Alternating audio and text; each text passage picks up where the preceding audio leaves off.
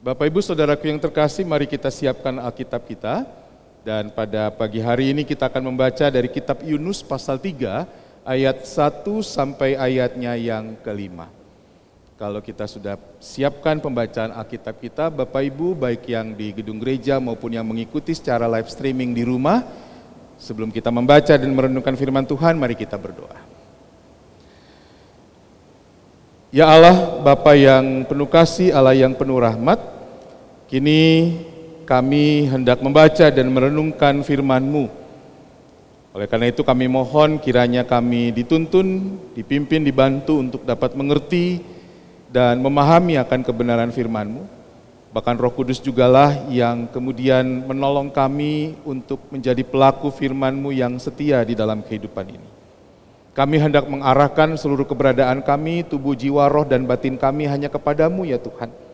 Berfirmanlah, karena kami anak-anakmu, putra-putrimu sedia untuk mendengarkan firmanmu. Di dalam Yesus, firman yang hidup itu kami berdoa. Amin. Baik, Bapak Ibu eh, Yunus pasal 3 ayat 1 sampai ayatnya yang kelima firman Tuhan begini. Datanglah firman Tuhan kepada Yunus untuk kedua kalinya demikian. Bangunlah, pergilah ke Niniwe kota yang besar itu dan sampaikanlah kepadanya seruan yang kufirmankan kepadamu. Bersiaplah Yunus lalu pergi ke Niniwe sesuai dengan firman Allah. Niniwe adalah sebuah kota yang mengagumkan besarnya. Tiga hari perjalanan luasnya. Mulailah Yunus masuk ke dalam kota itu sehari perjalanan jauhnya lalu berseru, 40 hari lagi maka Niniwe akan ditunggal balikan. Orang Niniwe percaya kepada Allah. Lalu mereka mengumumkan puasa dan baik dan mereka baik orang dewasa maupun anak-anak mengenakan kain kabung. Sampai sedemikian jauh Bapak Ibu pembacaan firman Tuhan yang disebut berbahagia adalah setiap orang yang mendengar firman Tuhan memelihara dan yang melakukan di dalam kehidupannya setiap hari. Haleluya. Selamat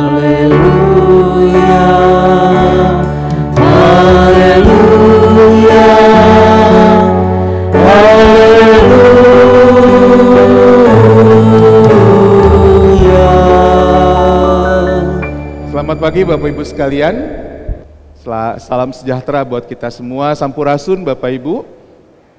Ya sehat semua ya Bapak Ibu sekalian, baik yang di gereja maupun yang di rumah dan semoga kita tetap sehat di tengah-tengah situasi seperti ini. Ya Bapak Ibu Saudaraku bukan ter, bukan bermaksud ingin mengumumkan begitu ya. Tetapi beberapa hari yang lalu saya ini berulang tahun Bapak Ibu. Tepatnya beberapa minggu yang lalu lah. Nah, ketika merayakan ulang tahun itu, ulang tahun ke-47. Lalu ada seorang sahabat yang mengucapkan selamat dan kemudian Bapak Ibu yang terkasih ada percakapan singkat.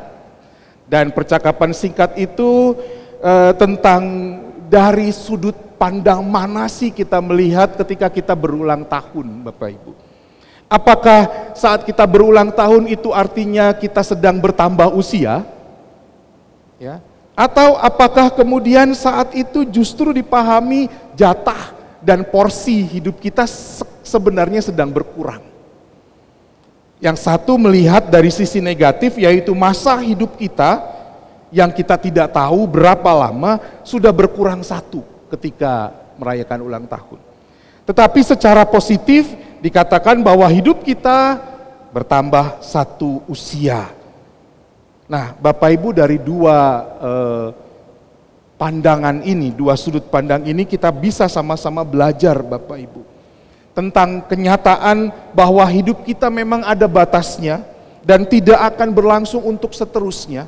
Tapi juga sekaligus kita mempertanyakan diri kita sendiri apa sih yang sudah kita lakukan, apa yang sudah kita buat dengan hidup yang terbatas ini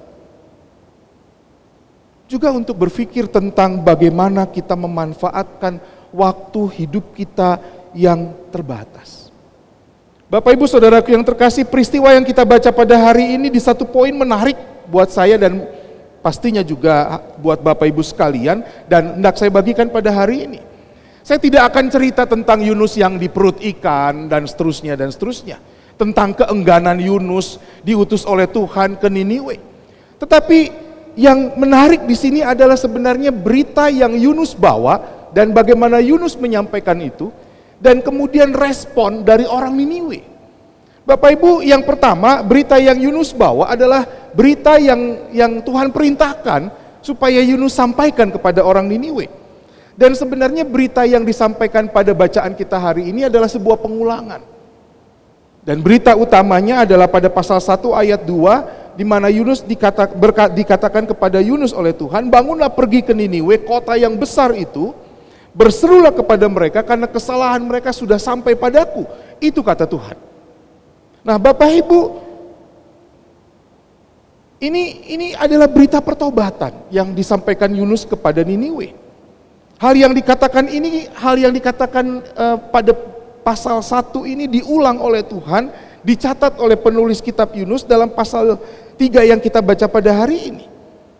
Bahkan sebenarnya karena Yunus sudah tahu apa yang sudah yang harus ia sampaikan, maka Tuhan hanya berkata, sampaikanlah kepada mereka, kepadanya, seruan yang kufirmankan kepada kepadamu.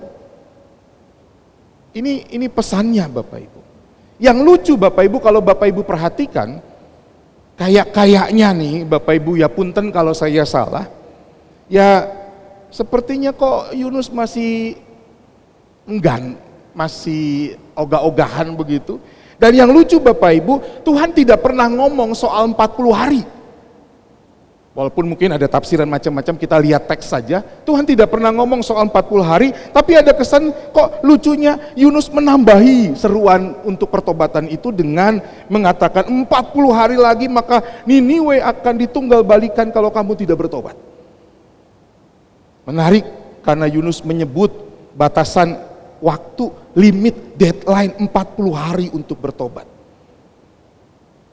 Padahal Tuhan tidak nyebut-nyebut itu dari dua perintah di pasal 1 dan pasal 3. Yang kedua Bapak Ibu bagaimana respon Niniwe? Respon Niniwe di luar dugaan Bapak Ibu. Kalau kita baca mereka langsung spontan bertobat dan mengambil langkah pertobatan yang ditandai dengan puasa dan mengenakan kain kabung. Jadi bisa jadi Bapak Ibu ini respon yang luar biasa karena mereka memahami, melihat batas waktu 40 hari yang Yunus sebut tadi untuk bertobat. Tapi sekaligus Bapak Ibu ini kalau kita lihat dalam pasal yang berikutnya menjadi satu hal yang menarik lagi, bisa jadi Yunus sendiri kaget dengan pertobatan Niniwe yang begitu cepat, yang begitu spontan, maka dicatat dalam pasal yang selanjutnya, Niniwe marah, uh, Yunus marah. Yunus kesal dengan pertobatan Niniwe. Ini kalau uh, apa pendeta garis lucu Bapak Ibu ya. Kalau Yunus nggak nyebut 40 hari, bisa jadi Niniwe tidak secara secepat itu dan sespontan itu begitu. Tetapi yang menarik di sini ketika Niniwe justru spontan cepat untuk bertobat, merespon langsung dengan langkah pertobatan, eh Yunusnya malah yang kesel dan yang marah. Oke lah Bapak Ibu sampai di situ dulu. Nah apa kemudian kita bisa refleksikan dari cerita peristiwa Yunus ini? Ya, bukan si Yunusnya yang hendak saya refleksikan pada hari ini. Tetapi justru sikap respon orang Niniwe terhadap berita seruan pertobatan. Orang Niniwe bisa melihat bahwa waktu yang mereka miliki untuk bertobat itu begitu singkat dan akan segera habis. Tik, tik, tik, tik seperti bunyi jam yang kemudian akan lenyap segera. Yang terus berputar. Jadi langkah pertobatan tidak bisa tidak diambil untuk diambil segera mungkin. Dan pada saat sekarang juga. Kalau tidak semuanya akan terlambat. Orang Niniwe sadar betul waktu yang mereka miliki terbatas dan berlangsung dengan cepat. Nah Bapak Ibu ini kasih Tuhan demikian juga dengan kita. Waktu dalam hidup kita pasti ada batasnya Bapak Ibu. Kita tidak akan bisa hidup untuk selama-lamanya. Pada saatnya, pada waktunya, waktu yang kita miliki akan habis, akan lenyap. Dan kemudian kita orang akan melayani keluarga kita dan bernyanyi yang telah menang disambut di Firdaus. Kita tidak akan hidup selamanya. Seperti pemazmur yang juga gambarkan seperti cepat saja berkembang tapi kemudian layu. Yang jadi persoalan adalah bagaimana Bapak Ibu Saudara dan saya, bagaimana waktu yang ada itu kita pergunakan dan bagaimana hidup kita kita jalani dengan apa yang kita miliki.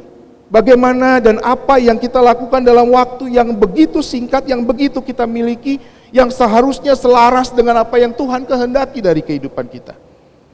Dan inilah yang patut kita renungkan bersama Bapak Ibu Saudaraku. Sederhananya Bapak Ibu Saudaraku di dalam waktu yang masih kita miliki saat ini, maka Tuhan memanggil kita untuk melayaninya. Dan dengan tekun, dengan setia dan mewujudkan panggilan kita melayani Tuhan itu dengan melayani satu satu dengan yang lain, melayani sesama kita manusia. Di dalam waktu yang masih ada ini Tuhan mau agar yang kita lakukan sebagai umatnya adalah untuk memberlakukan antara lain nilai-nilai kerajaan Allah di dalam kehidupan ini dan mempraktekannya dalam hidup kita sehari-hari. Nilai kasih, kebenaran, keadilan, dan damai sejahtera itu. Nilai-nilai yang terwujud di dalam keseluruhan aspek kehidupan kita. Nilai-nilai yang kalau dipadatkan, nilai-nilai yang kalau diperas, itu menjadi nilai kasih dalam kehidupan ini. Kasih dalam keluarga, kasih di tengah-tengah persekutuan, kasih di tengah-tengah masyarakat. Kasih yang diwujudkan antara lain dengan tidak pernah berlaku melakukan kekerasan dalam bentuk apa pun dalam rumah tangga, dalam keluarga kita. Baik itu perkataan apalagi tindakan. Kasih yang kita wujudkan dengan hidup benar, hidup jujur, hidup mau berbagi, hidup dengan penuh uh, produktivitas meski di tengah-tengah keadaan seperti ini. Kasih yang kita wujudkan dengan mau berbagi dengan sesama, berempati dengan orang lain dalam berbagai-bagai rupa penderitaan yang dialami. Kasih yang diwujudkan untuk menjadi dengan menjadi sahabat bagi yang lain, sahabat yang baik. Kasih yang diwujudkan dengan kita terus setia mempraktekkan protokol kesehatan di mana pun dan mendorong orang lain untuk melakukan hal yang sama.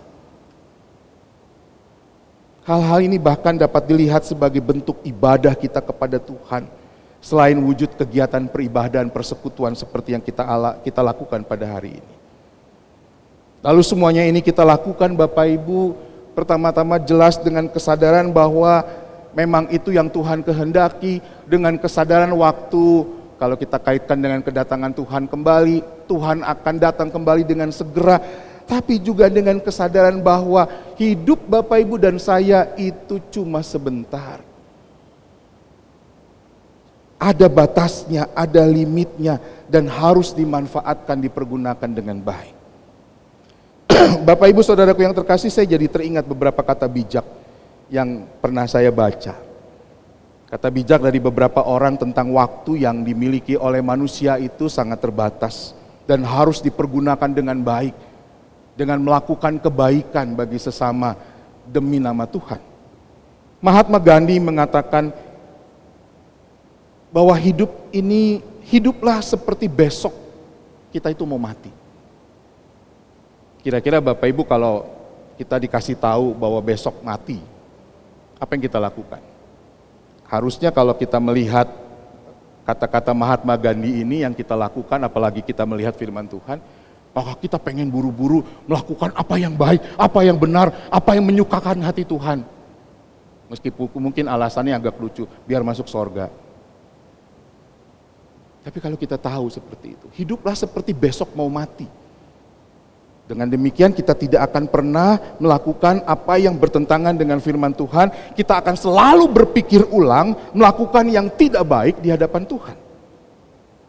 Lalu saya teringat lagi Bapak Ibu ketika membaca ada ada seorang uh, bernama Benjamin Franklin, uh, kalau nggak salah mantan Presiden Amerika zaman bahula, yang dulu menga yang mengatakan bilang kalau kamu boleh menunda, you may delay, boleh menunda, tapi time will not, waktu tidak. Boleh Bapak Ibu mau menunda pekerjaan, mau menunda PR, mau menunda tanggung jawab, mau menunda pelayanan untuk dilakukan silahkan. Tapi waktu tidak akan pernah menunggu. Jalan terus Bapak Ibu. Kita bisa menunda tapi waktu tidak, waktu akan berjalan terus. Bila kita menunda, apalagi menunda untuk melayani Tuhan dan sesama. Dan mewujudkannya itu dengan pelayanan yang berdasarkan kasih kepada sesama maka waktu akan terus jalan dan kesempatan akan hilang. Dan kita tidak bisa melakukan lagi. Bapak Ibu, Benjamin Franklin juga mengatakan lost time is never found again. Waktu yang sudah hilang tidak akan pernah bisa kita temukan lagi.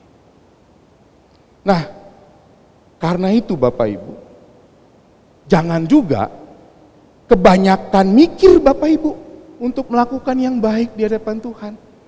Jangan kebanyakan mikir untuk berbuat kasih maunya seperti apa. Jangan kebanyakan mikir untuk kemudian hidup sesuai dengan firman Tuhan. Jangan kebanyakan mikir seperti apa kebaikan yang bisa kita lakukan di dalam hidup ini.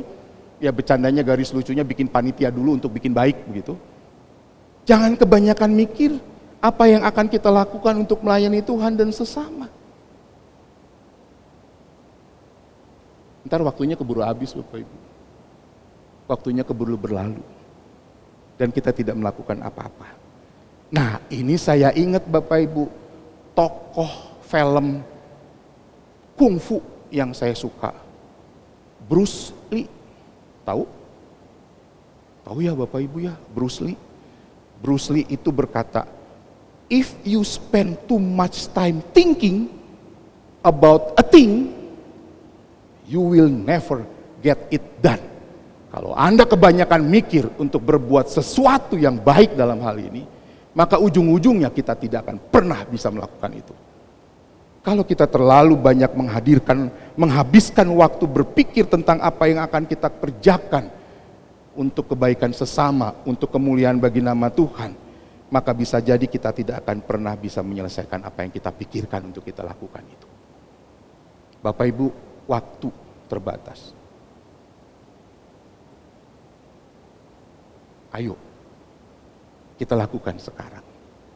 Kita lakukan apa yang baik, apa yang Tuhan kehendaki, yaitu melayani Dia dan mewujudkannya lewat pelayanan kepada sesama. Tuhan memberkati. Amin.